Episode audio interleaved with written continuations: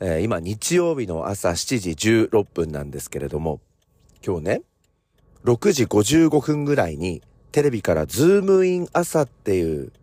朝の中継番組があったんですが、日本テレビの。それのオープニング曲が流れてきたから、懐かしいなぁと思って、えー、テレビに目をやったらね、えー、全員こう、新しい日本テレビの社屋の前下前のところに、あの、整列してるんですよ。つまり、ズームイン、えー、サタデーとかで、あの、集合してんのかなちょっとは最近わかりませんけど。あと、ジップのオープニングのあたりでもやるのかなその場所に並んでて、ズームイン朝の音楽だったんですよ。で、初代のズームイン朝の司会者、徳光和夫さんも出ていて、それから24時間テレビのあの歴代のアシスタントの皆さんも出ていてっていう感じだったんですけど、えー、歴代のアシスタント、長井美奈子さんとか覚えてます？松本忍さんとか、あと西尾ゆかりさんとか、皆さん日本テレビのアナウンサーだったんですけど、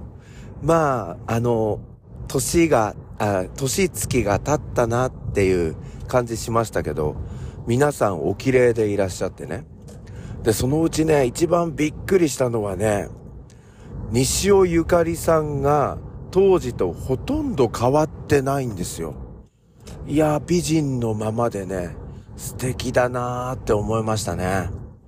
さて、この番組の続きに戻るとですね、まず7時前にですね、懐かしのウィッキーさんも、えー、双子山部屋から今日中継していたんです。あの、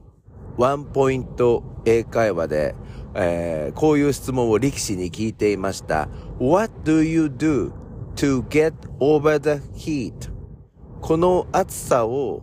しのぐためにあなたは何をしていますか？っていう質問だったんですけど、あの力士の方の英語のやりとりが上手で、ただみんな見せられてたっていう感じですよね。水を飲むっていうのと、窓を開けるっていうのを言ってましたけどね。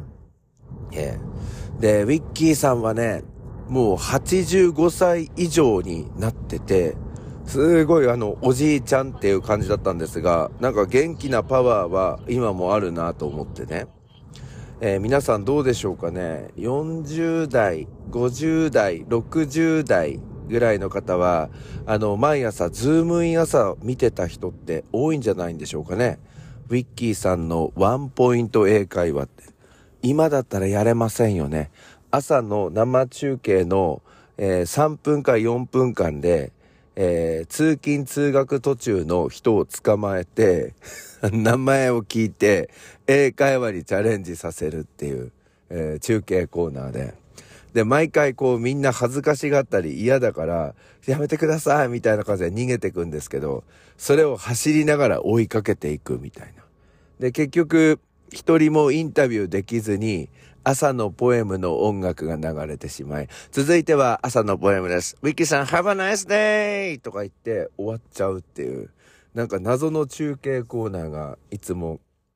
7時24分頃から27分頃にかけてあったような気がするんですけど。で、私はそれを見て、えー、小学校の通学班の集合場所に向かうっていうのを毎朝やってましたね。懐かしいなと思いました。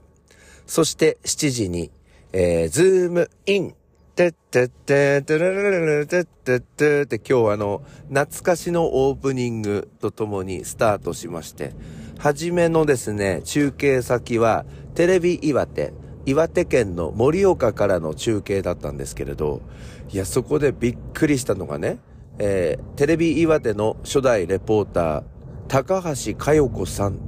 っていう表示があって、顔をよく見ると、懐かしいっていう感じ。でも、年月経ったな美人だけど。いや、高橋佳代子さんって、あの、何をやっていたかっていうと、もともとその、テレビ岩手に就職して、まあ、ズームイン朝のレポーターとかもやっていたんですけれど、あの、その後、多分ですね、えー、退職して、フリーのアナウンサーになって東京にやってまいりまして、あの、ミノモンタさんと、あの、お昼の番組、思いっきりテレビっていうのをやってたんですよ。あれのアシスタントをもう長いこと務められた方なんですけど、覚えてますか？あの、フリップをよく、ビタミン C とかっていうあの、フリップを、あの、こう、めくったりしながら、あの、健康の説明をしていた女性の方ですよ。その高橋佳代子さんが今日は特別レポーターということで、まあ、テレビ岩手の回線で出てきたんですけど、いやーでもね、その、高橋、佳代子さんまあ、年月経ったなっていう感じですが、髪の毛もすごくこう短く、していて、しかも、ヘアカラーもちょっと赤っぽい感じのやつされてて、すごいおしゃれな年の取り方だな、なんて思って、今日ね、元気もらいましたね。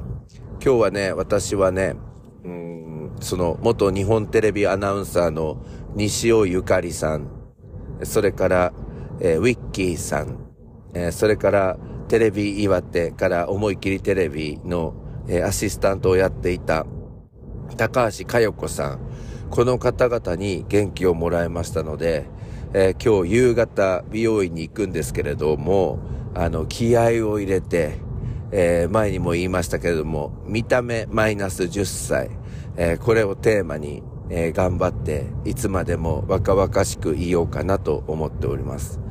でもなんかあの、ズームイン朝とかやってた頃の朝って、私小学生の頃がメインなんですけど、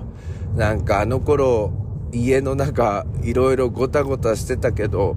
家族もたくさんいて、まあそれが今思うと幸せだったのかなっていう感じもしてまいります。それでは始めてまいりましょう。朝の目覚めるラジオ。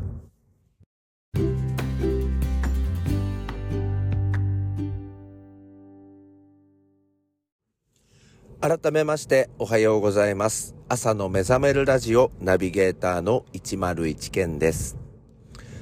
昔はね、いろいろあったけど、幸せだったなっていう話、今、タイトルコールの直前にしたんですけど、でもそのタイトルコールの後、オープニングの、あの、ジングルが流れている間考えたんですけど、それ、今思うから幸せなんだなっていう、こう、振り返れるから幸せなんだなって思うことであって、今、その生活真っ只中の方は辛いって思うのかなとも思うんですよね。ただまあ生活スタイルがね、同じ屋根の下に、おじいちゃん、おばあちゃん、お父さん、お母さん、妹、私って、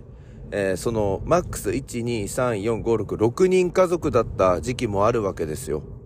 えー、それが、あの、まあ、どんどん減ってって、えー、4人家族になって、みたいな。それで、えー、妹と私は、まあ、大学生活とか、あ東京とか神奈川でやっている、やっていくために、えー、上京するみたいな。あの、そういう中で最後は、えー、お父さんとお母さんが二人っきりになってしまうみたいな。あの、そういう形だからその、同じ家の中でも、まあ人数が減っていくっていう感じがあるじゃないですか。で、今の新しい家もどうなったかっていうと、お父さんお母さんで、まあ、二人になったんだけど、自分が娘と妻を連れて戻ってきたから、今度5人家族の生活が始まって新しい家で。でも父が亡くなり母が亡くなりしたから、えー、今は3人になってるっていう。だから私の人生の環境の中はどうなったかっていうと、生まれた時は5、えー、妹が生まれて6、そして、えー、おばあちゃんが亡くなって5、おじいちゃんが亡くなって4、えー、私が東京へ行ってしまって3、えそして妹が東京、神奈川に行ってしまって2、で、その後、しばらく2の生活になって、で、えー、私が、えー、妻と娘を連れて帰ってきて5、そして父が亡くなって4、母が亡くなって現在3。こんな感じで形を変えていくっていう。だからなんかね、親が早く亡くなってしまったからあれなんですけど、いろいろその家をこう同じうちは屋根の下の中で機能的な作りにしてっていう感じなんですけど、お風呂も洗濯物もキッチンも、まあ全部一緒なんですよね、基本的には。うん。で、そういう、まあ家を建てたんですけど、結局今3人で暮らしててっていう感じで、まあ使ってない部屋とかもいっぱいあって、まあそこも昨年の夏に断捨離したので、あのいつでもお客さん来ていただいて大丈夫っていう感じなんですけど、まあそんな感じですよね。で、最近の、まあその、家の作りって結構この茨城県あるあるなんですが、同じ敷地の中に若い夫婦たちの家は別棟にする。だからその庭の中に2つ家が建ってるみたいなパターンって多いんですけど、